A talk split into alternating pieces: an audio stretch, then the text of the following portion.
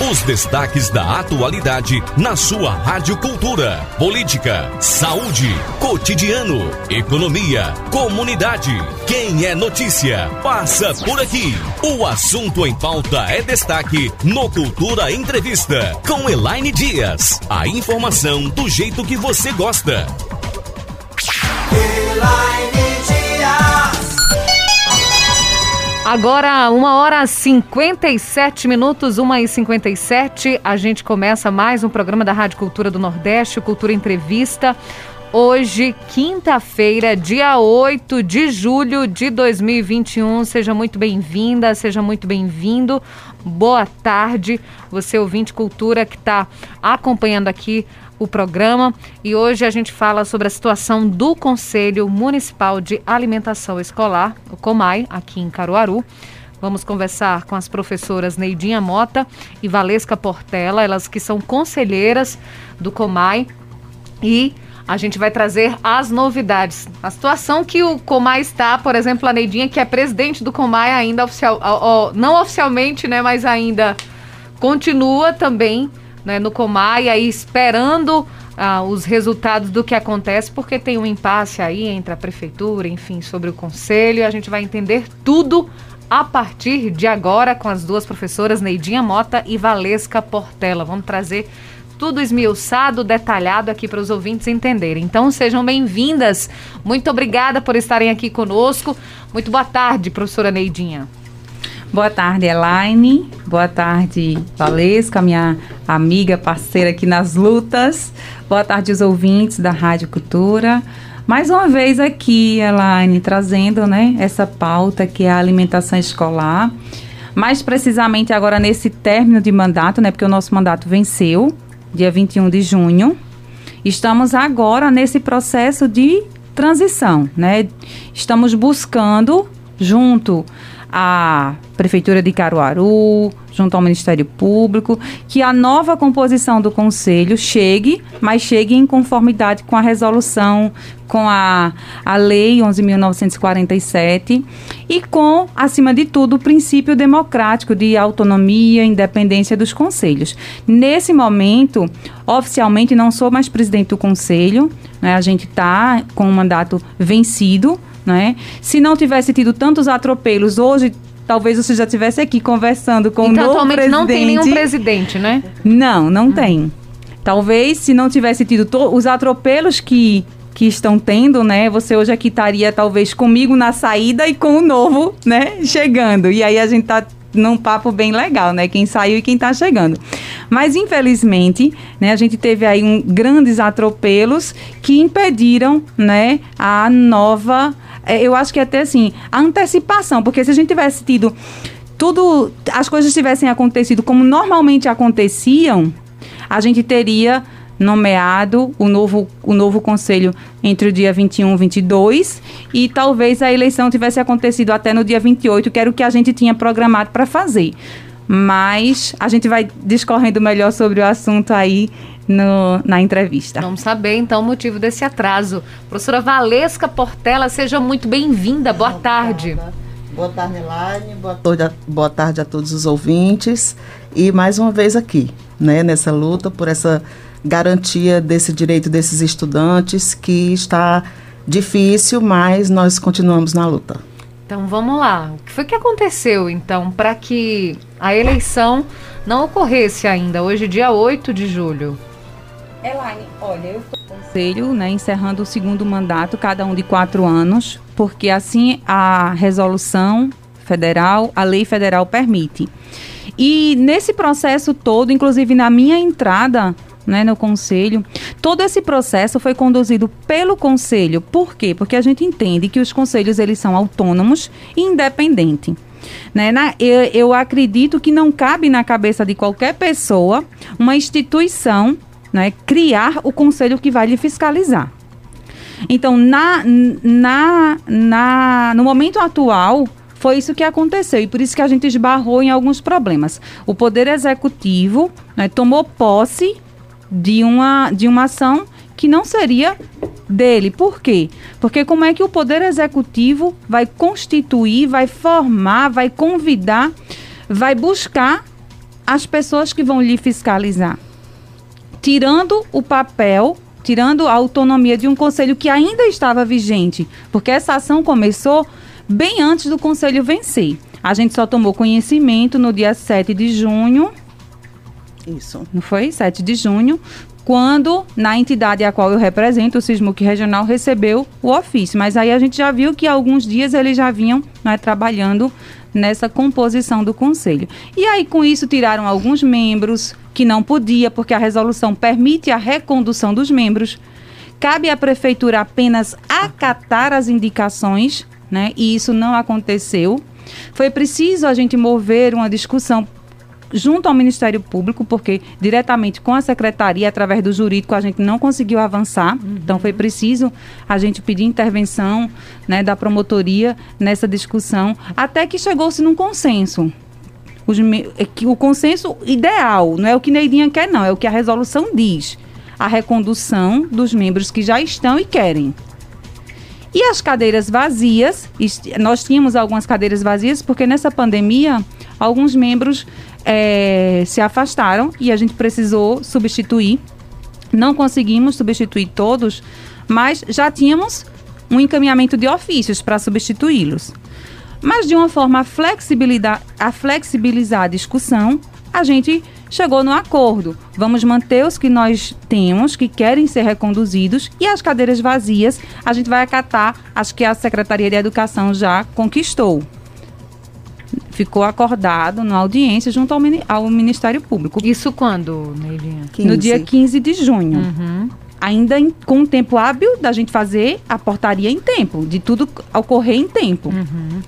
Mas só recebemos essa documentação em cima da hora, praticamente, porque chegou pra gente na Casa dos Conselhos no dia 21, por volta das 15 horas, mas ainda assim a gente correu, elaborou o ofício e encaminhou para a prefeitura, para que fosse publicada a portaria. Uhum. Como a gente sabe que a prefeitura publica o Diário Oficial sempre na noite, então, na noite do dia 21, recebeu o ofício, já estava pronto, era só publicar, a gente acreditou que daria tempo. Só que aí essa portaria se estendeu, eu fiquei ligando para a pessoa responsável, mandando mensagem, cobrando. Essa portaria se estendeu até o dia 30 de junho. E a nossa surpresa foi que quando ela foi publicada, ela teve alteração. Ela sofreu uma alteração unilateral, porque foi feita pelo Poder Executivo essa alteração, né? E aí foi quando a gente não aceitou, porque não é correto a prefeitura fazer alteração na portaria, fazer alteração no ofício. Ela estava descumprindo um ofício nosso, descumprindo uma decisão, e aí nós não concordamos com isso. Nós voltamos atrás, recorremos e ficamos nesse diálogo. Qual o objetivo da prefeitura em fazer isso? Olha, Elaine, eu tenho minhas visões particulares, minhas convicções. Eu percebo que o Conselho de Alimentação, ao longo desses 8 anos, fez muita fiscalização, fez muitas denúncias, brigou muito junto aos órgãos de controle, junto à própria prefeitura, por melhorias na alimentação dos nossos estudantes. Mas a gente brigou, não foi só porque a gente gosta da briga, a gente brigou porque a gente conheceu a resolução, a gente conheceu a lei, a gente conheceu a regulamentação. Uhum. E começou a ver que o município não estava adequado com o que era exigido. Então nós partimos para esse enfrentamento, mas não era um enfrentamento pelo enfrentamento, mas sim pelo direito, que é constitucional, que é legal. Pela causa maior, né? Que são os estudantes, né, com sua necessidade básica, né, essencial, que é da alimentação. Inclusive, com aulas remotas, e eles precisam que seja garantido esse direito, né, porque o cognitivo precisa da nutrição para poder se desenvolver melhor. E aí, a gente, nessa cobrança de direitos, né, houveram discussões, houveram até alguns desentendimentos que faz parte do processo, conselho, fiscalizador e prefeitura, isso é normal do processo. Porém, eu acredito que isso gerou muita insatisfação, porque a alimentação, além de ser um direito fundamental, básico, previsto em várias regulamentações a nível federal, a nível nacional, é algo muito sensível para a comunidade em si, para a população em si. Você falar em fome é algo triste, é algo que incomoda qualquer pessoa. Então, talvez o fato do Conselho estar batendo tanto no quesito fome, chamou muita atenção da população caruaruense como um todo. Uhum. E aí isso talvez tenha provocado alguns desconfortos. Então, a visão que eu tenho é que esse desconforto causou essa vontade, esse anseio, esse desejo de ter um conselho nos formatos que a gente gostaria. Talvez com mais pessoas do nosso lado. Como assim?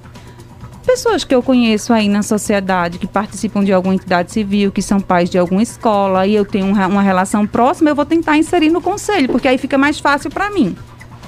Fica mais flexível para mim.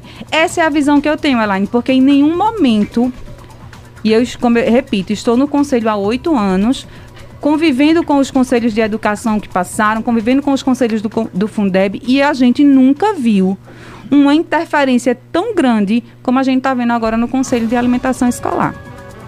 Prefeitura nunca teve tanto desejo em um conselho, tanta preocupação, tanto anseio como se está tendo agora com o Conselho de Alimentação. E olha que quando eu cheguei, em 2013, o conselho já estava vencido, o município já estava recebendo advertências do FNDE, porque o conselho estava vencido. Tanto é que na primeira reunião, a pessoa que conduziu, que foi o assessor dos conselhos, que é o correto, inclusive está no nosso regimento, na ausência do conselho vigente, do conselho atual, quem conduz o processo é a Casa dos Conselhos, é o assessor, é o secretário da casa, e não o secretário de Educação.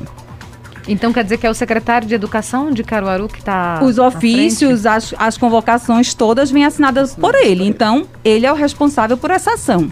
A gente acredita que ele não está só, não é uma ação isolada do secretário, mas é ele quem assina toda a documentação. Então, ele quem tem que explicar e esclarecer tudo o que está acontecendo. Quando eu cheguei, as pessoas estavam tão aflitas pela renovação do CAI que o assessor disse assim, olha, tem que sair um presidente daqui. E nem estavam todos os conselheiros presentes. Mas a gente precisa hoje ter uma ata com a eleição. E aí eu estava totalmente perdida, assim, não conhecia ninguém, era meu primeiro contato. Eu me coloco hoje até no lugar dessas pessoas que estão chegando. Graças a essas pessoas temos nós aqui que vamos continuar até para esclarecer o processo. Mas quando eu cheguei, foi tudo muito novo, eu bem espantada, assim. A pessoa que estava presente do executivo não podia ser votada para ser presidente. Tinha uma mãe que disse ela não tinha leitura e aí ela não se sentiu habilitada para se colocar. Tinha o representante do Lions Club na época, que não é o que está hoje comigo, foi outro que também disse que não tinha tempo, e aí sobrou eu. Então foi assim, o assessor foi fazendo tipo, como é que diz quando a gente vai excluindo, né? Eliminação. Por eliminação, aí sobrou eu. Aí disse, pronto, então vai ter que ser você, porque eu era representante dos trabalhadores de educação, podia ser votada e tinha que sair naquele dia. Aí pronto, então vai ter que ser você.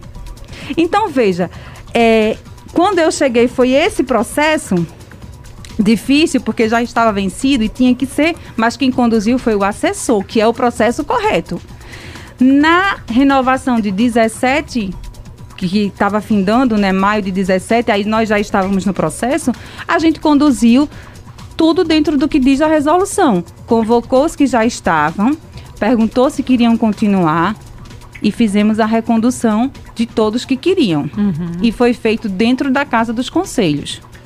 Porque a gente entende que se o conselho está vigente, o conselho atuante, não estamos perdidos no mundo. Então, ele quem tem que conduzir o processo. Eu disse em outro momento, se... como acontece em muitos municípios. E eu disse até num ofício, num dos últimos ofícios que eu mandei para a prefeitura, Caruaru deveria se orgulhar do conselho que tem. Porque qualquer pessoa, qualquer cidadão, qualquer instituição pública sabe quem é o Conselho de Alimentação e sabe onde encontrar seus responsáveis. Diferente de outros municípios, que ninguém sabe nem se existe, nem onde existe. Né? Então, nesses municípios, então cabe à secretaria, cabe à prefeitura, sim, cuidar, fiscalizar a existência desse conselho, porque senão perde o repasse. Mas Caruaru está muito longe de perder o repasse por ausência do Conselho de Alimentação. e aí eu falo desse que está afindando, né? Porque aí do que vai iniciar eu não posso responder por ele mais, mas desse que está afindando, a gente finda com tudo feito dentro do que é previsto na lei federal. Então, inclusive, sim. Inclusive, com referência, né, de uma assessoria que cria conselhos e que dá formação, né? Inclusive fomos no ano passado, antes da pandemia, em Recife, somos citados como um conselho que realmente dá resultado como conselho fiscalizador, como conselho que faz o seu papel, que faz as suas atribuições, né? Inclusive uma pessoa muito que tem acesso lá com o FNDE e que hoje eu acredito que está em Pernambuco dando essas formações, e a gente é citado como referência. No meio de uma formação que nós estávamos, nós fomos muito bem olhados por essas pessoas, porque éramos muitas pessoas, nem sei o quantitativo, mas fomos muito elogiados porque a gente deu a experiência do CAI aqui de Caruaru e fomos reconhecidos pelo nosso trabalho.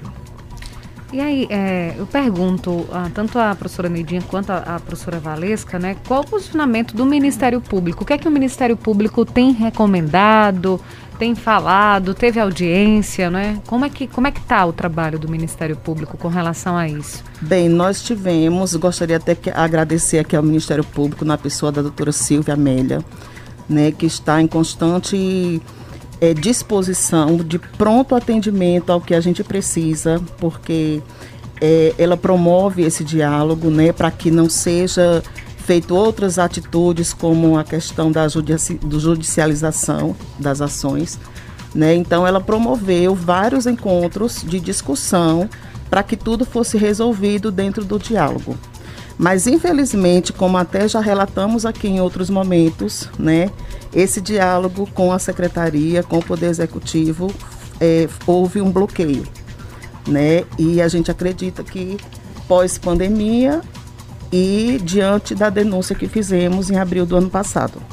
Então, o Ministério Público sempre nos acolhe com muito respeito, somos muito bem reconhecidos pela doutora Silvia Amélia, pelo doutor Marcos Chiepo, e prontamente elas agilizou uma audiência pública, uma audiência ministerial, né, chamando o Conselho e chamando a Secretaria de Educação, para a gente resolver dentro do diálogo como seria esse processo, né?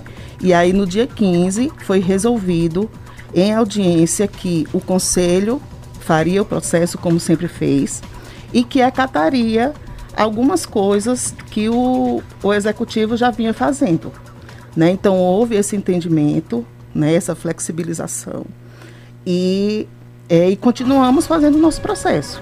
Só que aí eles não aceitaram, eles não acataram o que foi decidido. Nós acatamos as indicações que eles já tinham, porque ineditamente, né, um gestor aqui de uma escola, que a gente já tinha passado tempos e tempos pedindo a indicação, e ele dizendo que não poderia, porque o pai era difícil, porque isso, porque aquilo. E em pouco tempo mandou o pai que a Secretaria de Educação pediu, né? E nós tivemos que acatar para flexibilizar e para ver esse diálogo, né? Junto com a doutora Silva. E aí nós caminhamos de acordo com o que tinha sido decidido, mas eles não. No dia 18 já entraram com solicitação de outra entidade para retirar a que já tinha. E por lei, o seu José Roberto, que é da maçonaria, tinha o direito de permanecer. E foi a maçonaria que eles tiraram. Um conselheiro, então, que é o José Roberto, ele foi retirado do conselho. Foi retirado do conselho. E qual foi o argumento? O argumento. Bem, eles argumentaram primeiramente, né, até na doutora Silvia, eles argumentaram que tinham um problema com a documentação, né? Uma coisa que não havia, porque eles têm na maçonaria um ritual que precisa ser presencial. E então, a ata que eles precisariam fazer, né, eles justificaram que mandariam uma indicação, mas a ata em si daquela reunião presencial, posteriormente, pós-pandemia, eles fariam. Né? Então, não tinha nada que inviabilizasse a questão da permanência dele. Um conselheiro muito ativo, um trabalho muito eficaz e não tinha justificativa para ele não permanecer. Nesse período todo de conselho, Elaine, a gente sempre tratou das questões documentais diretamente com o FNDE, porque a gente entende que é o órgão responsável por julgar se o conselho está ok ou não, se a documentação está apta ou não. Então, quando veio o fato da renovação do Conselho e seu José trouxe para a gente essa questão de que teria, nesse momento, a dificuldade em ter uma ata, visto que a reunião não poderia acontecer de forma virtual e, por conta da pandemia, e algumas pessoas idosas ainda estavam sendo resguardadas desse momento presencial, nós acordamos que o ofício seria encaminhado da maçonaria e a gente no ofício Comai, porque como é que a gente faz? A gente recebe de todas as entidades as documentações, fazemos o checklist, que tem representantes no conselho, que, né? Tem todas as entidades que tem representantes. Isso. A gente tira cópia do que a gente recebeu para ficar um na casa, a outra a gente manda para o FNDE. Inclusive, muitas vezes mandei por minha conta, custeando o envio do documento como uma forma de garantir que chegasse lá rápido, que fosse atendido e que fosse tratado diretamente com o conselho. Então, o que foi que a gente decidiu? Vamos enviar a renovação, a recondução de seu José, até porque o FNDE já tem uma ata anterior dele dizendo que ele seria o representante, a maçonaria aprovando, nós temos registros fotográficos desse momento. Então, a gente entendeu que esse momento de recondução seria algo que trataríamos direto com o FNDE, fazendo a explicação que, devido à pandemia, aquela ata, no momento, não poderia ser enviada, mas tão logo a reunião pudesse acontecer de forma presencial, essa seria enviada. E nós acordamos, junto ao conselheiro, que se o FNDE recusasse a nossa justificativa, infelizmente, nós teríamos que substituí-lo. Mas dentro do colegiado, discutido no colegiado, deliberado, e não, né, na Secretaria de Educação. Poderia acontecer do FNDE recusar a nossa explicação? Poderia, sim. E a gente estava bem ciente disso. E se isso ocorresse, a substituição seria feita de imediato, discutido com o colegiado qual outra entidade seria colocada no lugar. Esse foi o processo que a gente fez durante esses 8 anos. Todas as discussões eram feitas dentro do colegiado. E nesse acatar essa documentação que a secretaria tinha, nós acatamos, né, atas feitas por telefone, convocações de diretoria de associação feita por telefone. A votação do indicado feito por ligação telefônica. Você aceita que tal pessoa seja aceita, tá? Então, tem uma ata, né, que o conselho pegou da secretaria e que está desse jeito, né? Então, essa justificativa aí, ela não tem base. E outra coisa que a gente observou nesse processo, Elaine, é que a justificativa da prefeitura levada para o órgão do Ministério Público, que foi essa que eu te expliquei, que era faltava documento. Quando nós pegamos a cópia do que eles colocaram em substituição, o corpo do documento era igual. Era igual. O termo utilizado era o mesmo que estava no ofício do nosso colega conselheiro. Só mudou que o nosso colega trouxe em forma de ofício e o outro entregou em forma de texto corrido. Nem tem assinatura do responsável. O nosso tem um responsável assinando. Esse nem a assinatura do responsável tinha. Era apenas um texto digitado, bem um copiar-colar, porque estava muito igual do outro nosso colega. E no final, fulano de tal, presidente, ciclano, secretário, mas não tinha assinatura. Então, eu questionei como é que a gente pode validar um documento que não tem assinatura e querendo invalidar outro que o teor do ofício, do texto é o mesmo. Então não justifica. Então, qual é a outra leitura que a gente faz? Que havia sim um grande interesse desta pessoa estar dentro do Conselho de Alimentação Escolar. Em primeiro momento, essa pessoa viria como Lions, né? Eles disseram que tinham 2 Lions, porque nós já tínhamos um, que era o vice-presidente, senhor Paulo Nicolau Elias. E aí essa pessoa viria pelo Lions. E então a promotora questionou, por que 2 Lions, né, com o mesmo objetivo? Por que não uma outra associação? Então, eles receberam o pedido de portaria no dia 21, mas não obedecendo o que estava pedido, solicitado na portaria, né, no ofício número 50, e não atendendo ao que foi acordado no dia 15, né, com a promotora. No dia 18 ainda houve solicitação e no dia 23 ainda teve o retorno desta mesma pessoa, já vindo por outra entidade. Isso é o que da questão, né? É a mesma pessoa que tentou se vir pelo Lions, que depois fizeram alguma coisa que a pessoa veio por outro canto. Uhum. Então, a portaria saiu e nas madrugadas da vida, que eu adoro olhar o Diário Oficial, nas madrugadas da vida foi uma grande surpresa, porque embora tenha dizendo lá que está obedecendo ao que o solicitado, né, pelo Comai, mas não está igual ao que a gente fez. É muita coisa, é muito detalhe para se repassar aqui para os ouvintes, né? Para que os ouvintes possam entender o que está acontecendo. Porque... eu digo que é bem difícil, só quem está vivendo aqui consegue compreender, né, todo esse processo. É muita coisa, inclusive quando vocês chegaram aqui, né, vocês disseram que tem uma decisão do juiz também, né? E doutora Silvia, ela está fazendo esse processo, visto que a prefeitura não cumpriu os acordos, né? Então ela disse que é possível que ainda hoje a gente tenha esse posicionamento mais do Ministério Público. Nesse caso já da Justiça, já que no Ministério Público ela não conseguiu, dentro do que o Ministério Público propõe, né? Que é o diálogo, a recomendação.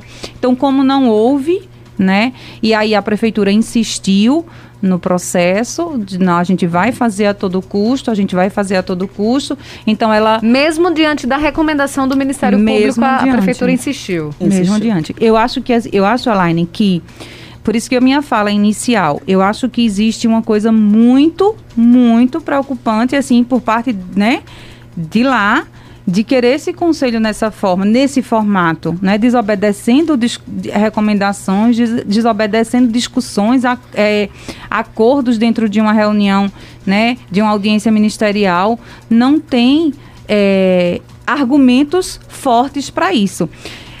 Eu queria trazer um pouquinho para a gente o que é que a resolução diz. A nova resolução do PNAE, que é o Programa Nacional de Alimentação Escolar, ela diz lá no seu artigo 43, que é onde ela fala de toda a composição do CAI, como que são as indicações, como é que se dá o processo. Quando ela fala das reconduções, ela diz que os conselheiros podem ser reconduzidos consecutivamente. Até doutor Marcos, numa audiência com a gente, ele disse, vocês vão viver conselheiro, porque não tem quem queira ser conselheiro. Como se fosse bem remunerado, né? Ou como se fosse remunerado, né? Não tem quem queira, e a resolução diz que vocês podem ser reconduzidos aí consecutivamente, senão vocês vão morrer sendo conselheiro. Ele brincou com a gente, né, nessa conversa. Porque... só tem 3 formas de você deixar de ser conselheiro.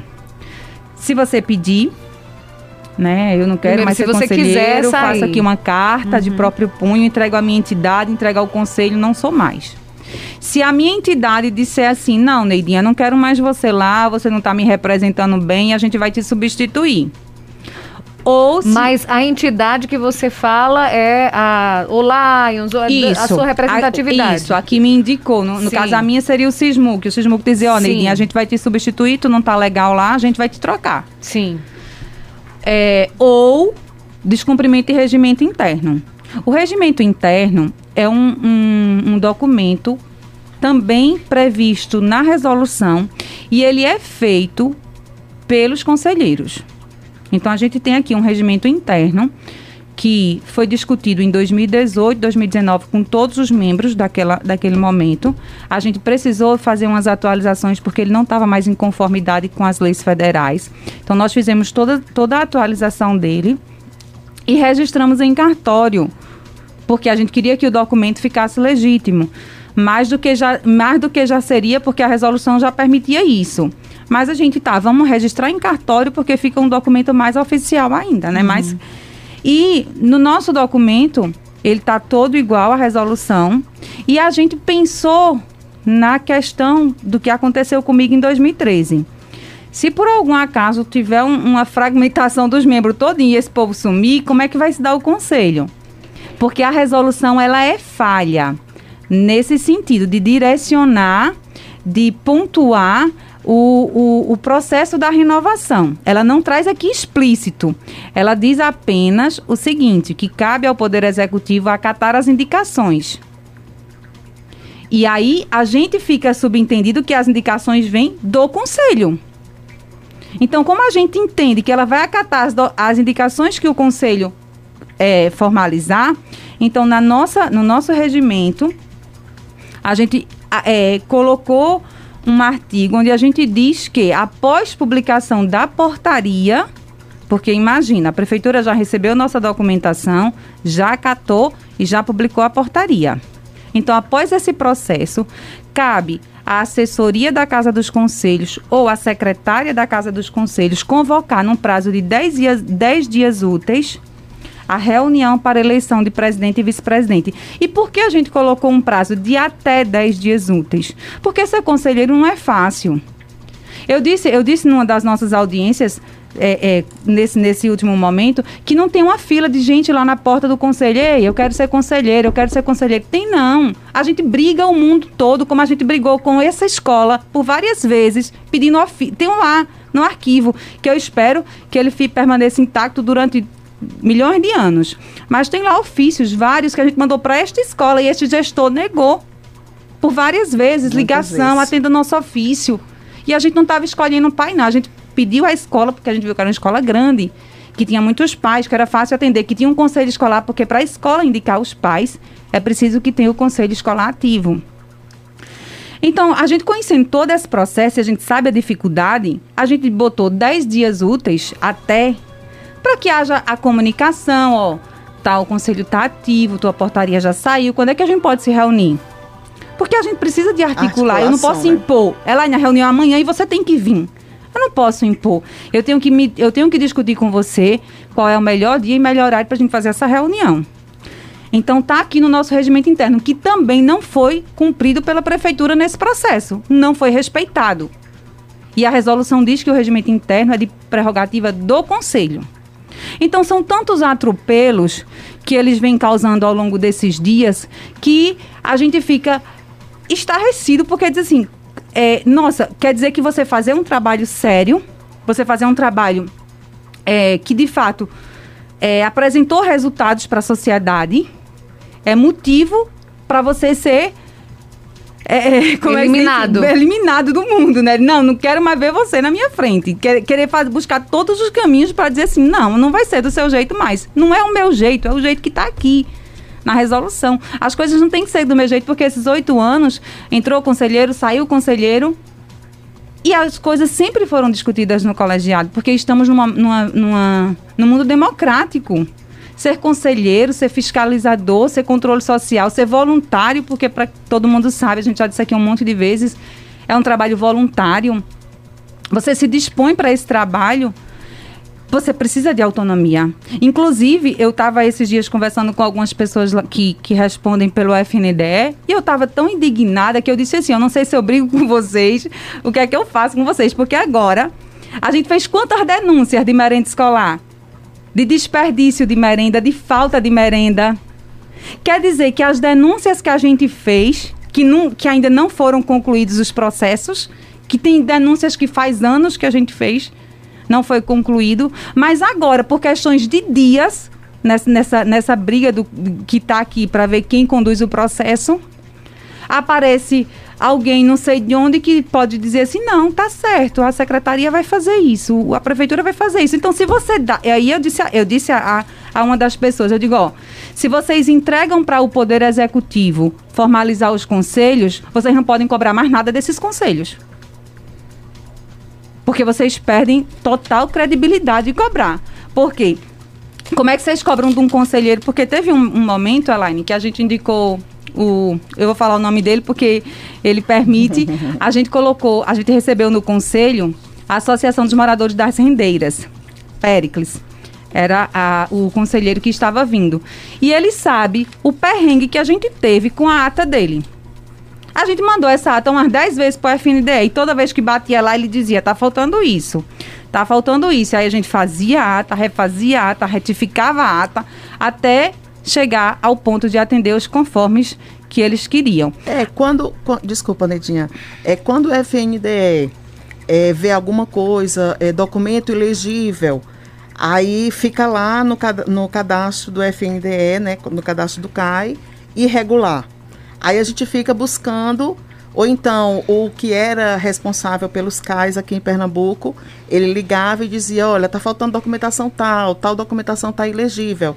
Então, vem essa informação para o Conselho e o Conselho vai, eu quero essa ata novamente. Então, a gente vai enviando até que fique regular.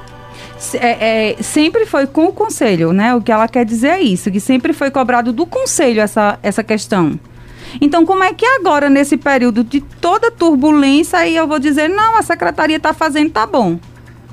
Mas amanhã ou depois vai voltar a cobrar do Conselho novamente, porque é feito eu disse, então não pode mais cobrar. A partir do momento que você permite que um poder executivo institua o Conselho nesses formatos, você não pode mais cobrar nada desse Conselho. A gente vai fazer o seguinte, a gente vai para um rápido intervalo comercial, na volta do intervalo a gente conversa um pouco mais e os ouvintes já estão mandando mensagens com perguntas aqui no nosso WhatsApp 98109.130, na nossa página do Facebook, no nosso canal do YouTube, o telefone também está liberado para o pessoal participar, 3721.130 ou 3722.130.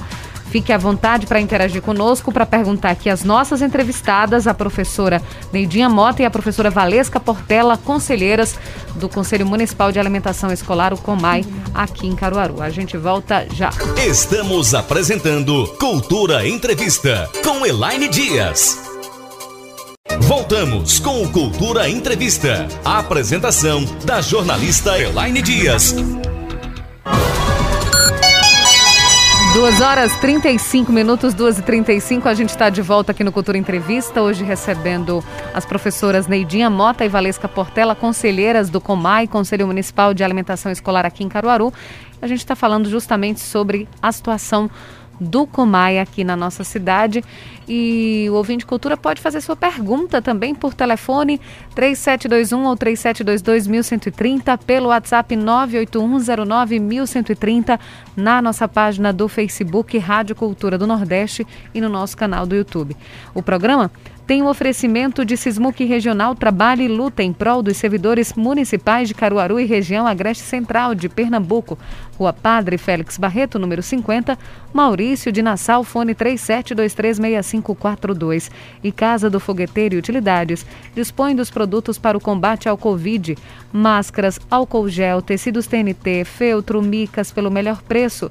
Casa do Fogueteiro e Utilidades, tradição e qualidade. WhatsApp 981787512, Rua da Conceição, Centro. Visite as nossas redes sociais, @Casa do Fogueteiro. Tem ouvinte na linha? Alô, você do telefone? Boa tarde. Boa tarde, Elaine. É o vereador Fagner. Vereador Fagner Fernandes, tudo bom, vereador? Tudo bem. Quero parabenizar aí pelo programa, por Neidinha, por todos os integrantes aí do Conselho, e dizer a Neidinha que ela está de parabéns pelo trabalho que ela prestou a Caruaru e pelo trabalho que ela vem fazendo.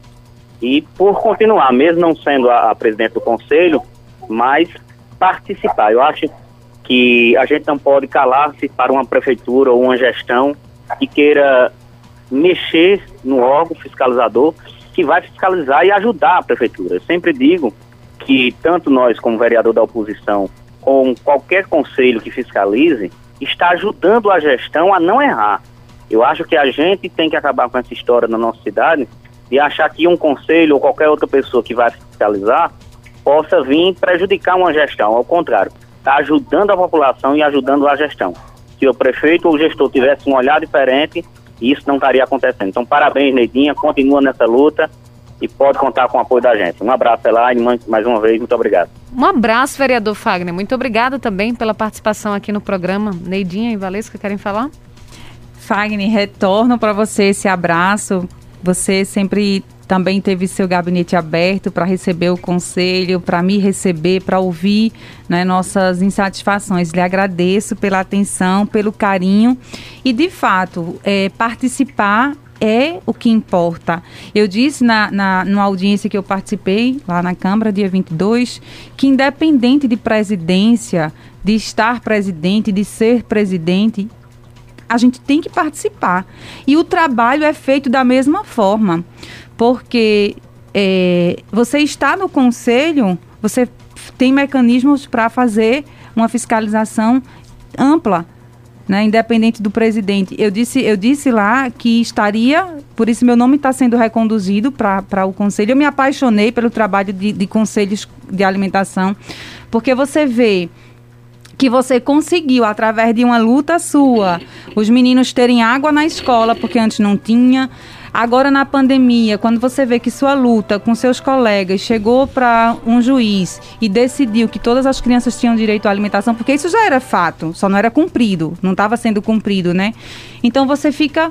Quando chega em casa, assim, você diz assim, nossa, graças a Deus, mais uma coisa que a gente conseguiu. E isso é muito prazeroso, né? Então, por isso que eu decidi continuar, mesmo sofrendo a perseguição que a gente está sofrendo, a assessoria da casa sendo removida, porteiro sendo removido, mesmo vindo aquele monte de coisa assim para destruir, você diz assim, não, mas eu vou ficar, eu vou continuar, porque a gente vê que a causa é justa e porque foi por conta de um trabalho nosso que a gente viu avanços. Citando novamente a promotoria, em outra audiência eu estava extremamente indignada com um monte de coisa, eu disse, doutor, eu não aguento mais, eu vou desistir, porque não é possível. Ela disse, não, você não pode desistir. Vocês não podem desistir. Vocês são a voz das pessoas que não podem chegar no Ministério Público, que não sabem como chegar no Ministério Público. Vocês não podem desistir, porque vocês são um conselho muito atuante. E aí eu digo, né, acho que a gente pode desistir não. Vamos embora, veste a roupa e vamos embora de novo. E é por isso que eu vou continuar. Agora, eu disse em outro momento e repito, eu continuo sendo conselheira de um conselho que queira fazer o trabalho. Se a gente conseguir fazer que esse conselho que está chegando, né, venha de fato para entender a causa da alimentação escolar e abraçar o processo, eu estou junto. Agora, se for para ser aquele conselho de gabinete, infelizmente, eu não tenho condições de continuar num conselho que vai ser de gabinete. O meu trabalho é de rua, é de escola, é de quem precisa. Se não for para ser assim, eu prefiro ficar fora e cobrar por outros caminhos. Temos outro ouvinte na linha. Boa tarde. A ligação caiu, mas aqui tem algumas mensagens chegando. O Arnaldo Silva diz, boa tarde, me chamo Arnaldo Silva, estou no bairro Vassoural. Entre todas as denúncias que eu creio que o Conselho tenha feito junto ao Ministério Público de Pernambuco, por que a demora do Conselho para trazer uma solução referente ao atendimento não só ao Conselho, como principalmente referente às denúncias e cobrar um resultado do Ministério Público de Pernambuco? Deixando bem claro que não estou argumentando o trabalho do Conselho, estou apenas questionando algo dentro da entrevista, deixando bem claro também que sou leigo referente à situação deste conselho. Boa tarde. Eu queria dizer a ele que a gente foi até rápido demais, porque se a gente não tivesse sido tão rápido, o conselho já teria sido formado nos moldes que estava sendo desenhado anteriormente, né? A gente começou nesse processo, como eu citei, falando especificamente do processo de renovação, no dia 7 de junho. Né? A gente está há um mês, né, de trabalho e acabou de chegar para mim que já saiu decisão liminar. Acabou de chegar aqui a anotação. Então, eu acho que a gente até que foi rápido. E porque o papel do conselho... E a gente vai saber dessa decisão também agora, sim, né, Neidinha? Saber o que foi decidido. Vamos compartilhar. E até porque o papel do conselho é apenas fiscalizar e assessorar, tá, gente? Não vamos só fiscalizar, deliberar e assessorar. Né? Mas como em outras entrevistas a gente já falou aqui, a prefeitura vem barrando, né, o diálogo com a gente e a gente fica impossibilitado até de fazer o papel de assessoramento. Mas a gente não pune, a gente não tem aquele... A gente não normatiza, a gente não determina. A gente encaminha os indícios da irregularidade, a gente encaminha a denúncia aos órgãos que são, de fato, habilitados para isso, como Ministério Público, Tribunal de Contas, o FNDE. E aí, a demora, às vezes, está nesses órgãos, né? Por quê? Porque, por exemplo, o Ministério Público com a gente, eu digo também que é muito ágil, viu? Porque quando a gente fez a denúncia de manhã, a gente conseguiu a audiência de tarde. Então, eu digo que até o Ministério Público tem sido muito correspondente com a gente. Agora, a gente sabe que são órgãos que têm demandas muito grandes, né? A gente chega, às vezes, quando a gente ia para os momentos presenciais, era inúmeros processos. E a gente sabe que para um promotor que tem apenas um assessor, um secretário, às vezes acaba sendo um pouco mais demorado do que a gente gostaria. Mas não é por falta de vontade de quem está lá, né? A gente sabe que, infelizmente, as instituições públicas estão precisando de mais equipamentos humanos, se assim eu posso dizer, de mais recursos humanos para poder agilizar o processo. Mas eu... Como é o nome do ouvinte? Arnaldo. Como eu já falei em outro momento, a gente está terminando esse mandato, né? Terminou, aliás, e eu estou saindo com a sensação, sim, de dever cumprido. As irregularidades que nós encontramos, todas foram encaminhadas. E amanhã ou depois, eu digo assim, que cedo ou tarde vêm as decisões. Tem aqui mais mensagem. Walter Santos diz, boa tarde, gente. Em um sistema corrupto, as pessoas honestas serão perseguidas e descartadas. Isso é um fato, diz o Walter. Só corroborando com a frase dele, eu lembrei ontem a uma colega, a gente estava numa capacitação no Armazém da Criatividade, e era Tribunal de Contas, Controladoria Geral, eram vários órgãos capacitando conselheiros. E eu conversando com o responsável lá pela CGU, eu disse, Abelardo, aqui a gente sofre muita perseguição, tipo assim, você fez isso, foi justamente naquela época que eu estava sendo removida, estavam me tirando do trabalho para me botar em uma escola, e a gente estava naquele processo todo. E eu disse, é fruto do trabalho que a gente faz no conselho. Ele disse, não, mas eu fico muito feliz quando a gente vê um conselheiro sendo perseguido. É porque o trabalho está sendo feito. Aí eu digo, homem, não digo um negócio desse, não. Ele disse, é porque é sinal que é conselheiro que atua, porque conselheiro que não atua não é perseguido, Neidinha, não. Neidinha, você foi a única pessoa que foi perseguida? Não, de jeito nenhum. A professora aqui Valesca também teve... E eu digo que seu José está sofrendo também um ato de perseguição pelo trabalho que ele fez, pelas denúncias que ele trouxe para o rádio, porque não tem outra explicação, não tem. Ou então ele foi escolhido para, não sei, tá, vamos escolher esse mesmo aí, não sei como foi, mas na nossa visão parece ser isso. Valesca, queria compartilhar um pouco do que aconteceu? Quero sim. É lamentável, né, esse tipo de coisa que acontece com os mecanismos democratizadores, né, que precisariam ser apoiados para ter mais força. E dentro disso se promove um desmonte, né, desses mecanismos, no caso, os Conselhos da Educação, né? Eu era assessora dos Conselhos da Educação desde 2015, né? Era apaixonada pelo Conselho Municipal de Educação, mas aí entre os trabalhos e o Fundeb e a saída de uma presidente do mandato e a vinda de outro, eu fui me apaixonando pelo trabalho da alimentação escolar, né? Então, diante desse apaixonamento, como mãe de aluno também que sou, da Escola Álvaro Lins, né, eu me apaixonei e expus o meu desejo de estar dentro desse conselho, mesmo sabendo e mesmo vendo que as perseguições acontecem, sem justificativa, né, porque não se sustentam as justificativas que eles dão. É realmente porque a gente tenta fazer um trabalho eficaz dentro das leis, porque nada fizemos fora das leis e fora da deliberação do colegiado. Então, eu me dispus a fiscalizar, disponível em dias feriados, em finais de semana, carros próprios, a gente ia onde quer que estivesse. Tem uma merenda vencida, tem uma merenda estragada, a gente não media esforços. Então, esse ano de 2020 foi muito propenso a esse tipo de coisa que aconteceu comigo, infelizmente. Foi difícil. Foi muito difícil. É de indignar, né? Até mesmo porque o conceito de sala de aula e de professor que se tem é um pouco desviado. Porque eu sei que eu fiz concurso para a sala de aula, para ser professora. Mas eu sei que no momento eu tenho a possibilidade de apoiar muito melhor os conselhos da educação. Porque eu tenho conhecimento de causa, né? E tenho essa potência para estar lá. E, na verdade, além disso, Elaine, é resolução também. Quando eu digo que a gente sempre tem fundamentação, é porque a gente, isso aqui é nosso livro de cabeceira. É lei garantir para os CAIS a infraestrutura, inclusive com recursos humanos.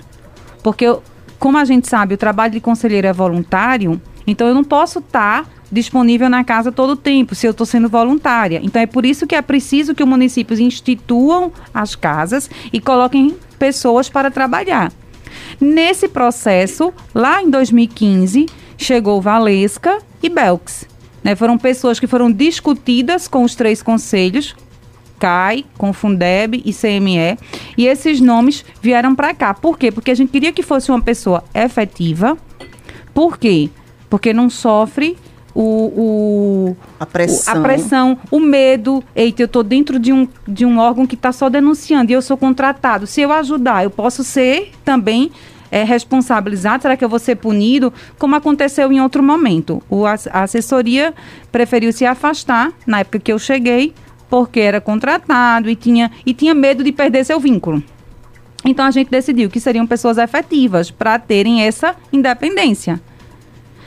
Passados por vários anos, né, criou-se a confiança, porque um assessor precisa ter uma relação de confiança. Como é que você vai assessorar? Como é que eu vou ter uma pessoa me assessorando que eu não confio?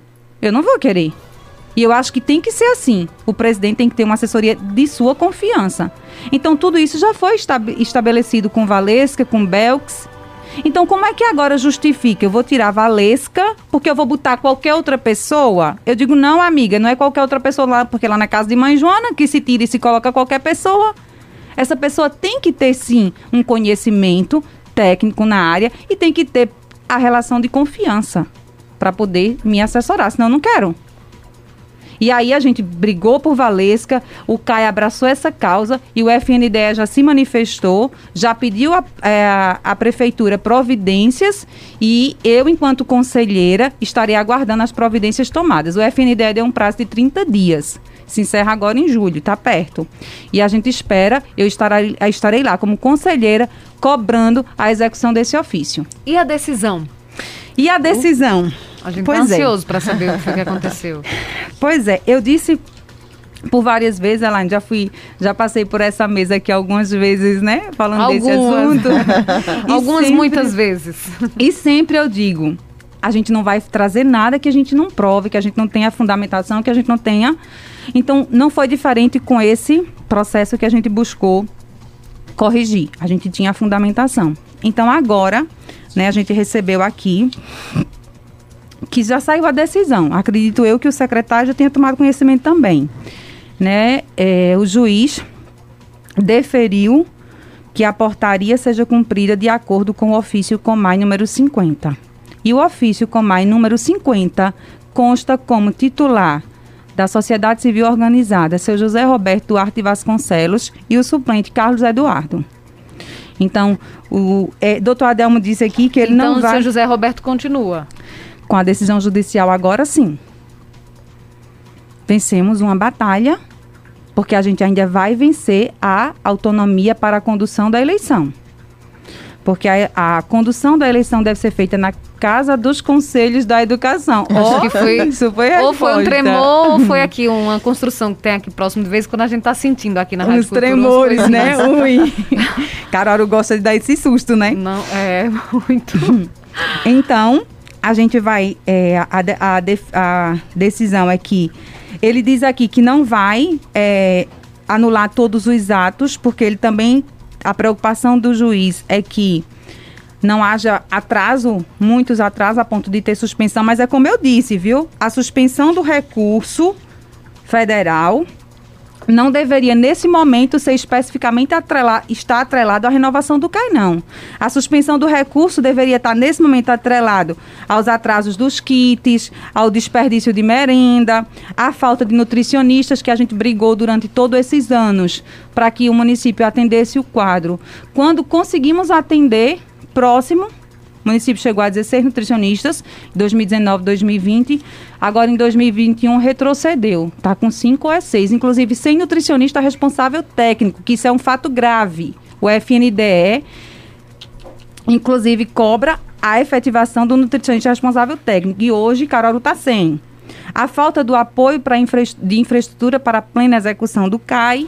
Era isso que devia estar atrelado à suspensão do recurso. E não há um CAI que está trabalhando dioturnamente para renovar o seu mandato, de acordo com como reza a resolução. É isso que a gente quer garantir. E garantir a autonomia. Com essa decisão da Justiça, a gente vai tentar o diálogo com a Secretaria de Educação e, respeitando o regimento interno, a gente vai fazer a convocação o mais rápido possível para realizar a reunião com a eleição do presidente e vice-presidente. O presidente do CISMUC manda mensagem aqui, o Eduardo Mendonça, dizendo: boa tarde, Elaine, Neidinha e Valesca. A perseguição que hoje a administração deflagrou contra o Comai é uma coisa nunca vista na história de Caruaru. E os escolhidos são de caso pensado. Parabéns ao Conselho pelo trabalho, diz Eduardo Mendonça. Obrigada, Eduardo. Estamos juntos, porque ele também sempre, né, abraçou essa luta, e ele tem essa satisfação em ver o Sismuque bem representado dentro do Conselho de Alimentação Escolar. Olha eu com toda a modéstia, né? Newton Júnior está acompanhando aqui no Facebook, página Rádio Cultura do Nordeste. A gente agradece o pessoal do YouTube também. Agora, Neidinha e Valesca, a gente está chegando já aos minutos finais da entrevista. E aí agora, com essa decisão, né, de que esses conselheiros continuam como conselheiros, qual o próximo passo? Como é que está, então? Como é que fica agora o Conselho? A maioria é indicado pela Prefeitura? Como é que está atualmente com essa decisão? Olha, Elaine, com essa decisão vão permanecer as sete cadeiras que já estavam, que quiseram continuar, e nós vamos estar recebendo as 7 que a Prefeitura já tinha a documentação. Veja, e aí já mostram a flexibilização do Comai nessa discussão, tá? Porque, como a gente já explicou aqui, alguns atos, né, a gente teria também como contestar. E, se fosse o caso mesmo, se a gente quisesse a briga, a gente ia até o fim contestando cada documento daquele. Mas a gente vai entendendo que isso pode ser ajustado no processo de condução do mandato. A gente vai acatar, como já acatou, as 7 entidades que a Secretaria nos trouxe. O que é que a gente vai fazer? A gente vai primeiro torcer que o secretário, que a Prefeitura Municipal dessa vez cumpra a decisão, né? Porque a recomendação não cumpriu. Então a gente espera que a decisão de agora seja cumprida, respeitada. Sendo isso respeitado, uma convocação que ele vinha fazendo insistentemente, já desde a semana passada, para realizar essa convocação, a gente espera que ele cesse, que ele se abstenha desse ato e respeite o regimento interno lá no seu artigo 6º e permita que o CAI conduza o processo como um ponto de favorecer o mais rápido possível a renovação do CAI. O mandato regularizar, porque inclusive o meu acesso já está bloqueado. A minha surpresa que eu veio informação que a gente está com o parecer para enviar, e eu fui dar uma olhada como é que estava o processo de liberação, e eu tive a surpresa que já bloquearam o meu acesso. Mas o problema de... Quem bloqueou, Neidinha? Possivelmente a Prefeitura Municipal de Caruaru, né? Porque se a documentação ainda não chegou no FNDE, não foi o FNDE que fez, né? Isso possivelmente foi um ato da administração. No entanto, eu tenho interesse direto em estar direto nesse processo, porque tem o parecer que a gente precisa enviar, o parecer que foi assinado por mim, porque é um parecer ainda referente a 2020, mas que por uma falha do sistema, né, o FNDE teve alguns atrasos, então teve que prorrogar a liberação desse parecer para agosto. Agosto é outro presidente, né, no CAI, vai ser outro presidente, mas vai ser ele o responsável por enviar o parecer que a gente assinou, e eu quero estar lá, bem pertinho, acompanhando esse envio, porque inclusive este parecer não pode ser mudado uma vírgula. E por isso que os antigos conselheiros estarão bem atentos nesse processo. O novo presidente, ele vai apenas apertar o botãozinho de enviar. Ele não pode alterar uma vírgula. Como garantia, a gente já deixou a ata desse processo no Ministério Público, porque se ele for alterado, a gente também tem ação para mover. Então, é uma forma da gente garantir o nosso trabalho. Então, como você perguntou, de agora em diante, desse momento, né, dessa decisão em diante, o que a gente espera é isso. Que o secretário entenda, cumpra a decisão e deixe que a gente termine o trabalho que é nosso. Maravilha. Então, a gente vai ficar aguardando, né, e acompanhando também junto com vocês o que é que vai, o desenrolar dessa história, e quando for marcado o dia, a eleição também, o dia da eleição. Será que vai ser, vocês têm expectativa de que seja breve agora, depois dessa decisão, ou ainda faltam algumas coisas para serem resolvidas? Olha, a gente espera que, como a portaria da prefeitura pode sair sempre de um dia para o, de uma noite para um dia, né? Sai às 10 horas da noite, né? A gente espera amanhã acordar com essa portaria corrigida, conforme o ofício 50 do Comai. A gente espera que o secretário aguarde o processo. Amanhã, a gente estando com essa, de posse dessa portaria, ok, a gente vai conduzir como está aqui. A assessoria que não tem mais, né? Mas tem a secretaria. A gente pode, ela está de licença médica, um problema de saúde, mas a gente pode pedir aí esse ajuda. Faz a convocação. Temos uma casa, normalmente a gente prefere que essas reuniões sejam presenciais, até porque todo mundo já está trabalhando praticamente, né? Então, a gente sempre priorizou que nossas reuniões fossem presenciais. Era assim que a gente gostaria que fosse feito o processo de eleição. Mas se não for, se a maioria decidir em ser virtual, a gente vai atender e vai respeitar um prazo, porque a gente não pode convocar hoje para o conselheiro aparecer amanhã, não. Precisa-se de prazo. Inclusive, no nosso regimento, diz que as reuniões extraordinárias devem cumprir um prazo de convocação também, que também não foi visto isso pela Secretaria de Educação. Muitas falhas, que se a gente fosse listar aqui, a gente ia ter que ter outro programa, Elaine. Nossa, eu gostaria de agradecê-los, então, pela entrevista hoje. A gente vai estar acompanhando todo esse processo. Muito obrigada. Muito obrigada, professora Valesca. Eu que agradeço e estou sempre disponível para o que vocês precisarem e quiserem contar conosco, né? E aí fica a minha gratidão ao Ministério Público, que quase em tempo real nos atende, tudo dentro da lei, tudo legitimando aquilo que ele conhece desde 2013, né? Não foi um trabalho de ontem, e fica toda a minha gratidão. E principalmente pelo retorno do senhor José Roberto. É de uma felicidade que você não mensura, né? Porque é um conselheiro muito atuante. Se ele estiver ouvindo o rádio, sou pelo rádio, porque a gente ainda não teve como ligar para ele para dizer. Né? Então, a gente está muito feliz e nós continuamos conselheiras, né? Estamos lá, não precisamos de cargo para fazer o nosso trabalho, né? E nós estamos em prol dos estudantes de Caruaru, porque são eles que necessitam nesse momento, e muitos deles pensam que não tem voz, não tem vez, e nós estamos aqui para gritar por eles. Muito obrigada. Obrigada, professora Neidinha. Elaine, eu que agradeço mais uma vez o espaço. Sem contar aqui, tem novidade, né? No meio da entrevista... Não é, isso é uma surpresa. Eu agradeço o espaço, agradeço a todos os ouvintes que participaram, um abraço a todos, em especial a Eduardo, meu esposo, e dizer que é uma satisfação enorme compor um conselho que tanto fez para os estudantes de Caruaru. E, como disse o colega lá, Belardo, é por isso que a gente é perseguida, é por isso que a gente sofre, mas a sensação de dever cumprido é maior, né, do que tudo isso, e nos faz renascer a cada dia. E continuaremos, como Valesca disse, seguiremos conselheiras, como eu disse, se o conselho for um conselho de sociedade, se não for, infelizmente é porque não vai mais me caber lá. Mas eu vou torcer para que seja, né? Como Valesca disse, como já disse no começo, não precisamos ser presidentes ou vice-presidentes para conduzir um trabalho, um bom trabalho. Estaremos juntos. E antecipo aqui, porque se estiverem me ouvindo, eu antecipo aqui a boas-vindas, meus votos de boas-vindas a quem esteja chegando, e apelo para a sensibilidade do Poder Executivo em cumprir a decisão judicial. Tá certo. Valesca Portela e Neidinha Mota, nossas entrevistadas de hoje, professoras e conselheiras, falando sobre a situação do Conselho Municipal de Alimentação Escolar. A gente agradece a você, ouvinte Cultura, pela audiência, pela companhia. Tivemos os trabalhos técnicos de Sandro Rodrigues e vem aí Fúvio Wagner com o Tarde Livre. Um grande abraço e a gente se encontra amanhã. Até lá. Você ouviu Cultura Entrevista com Elaine Dias.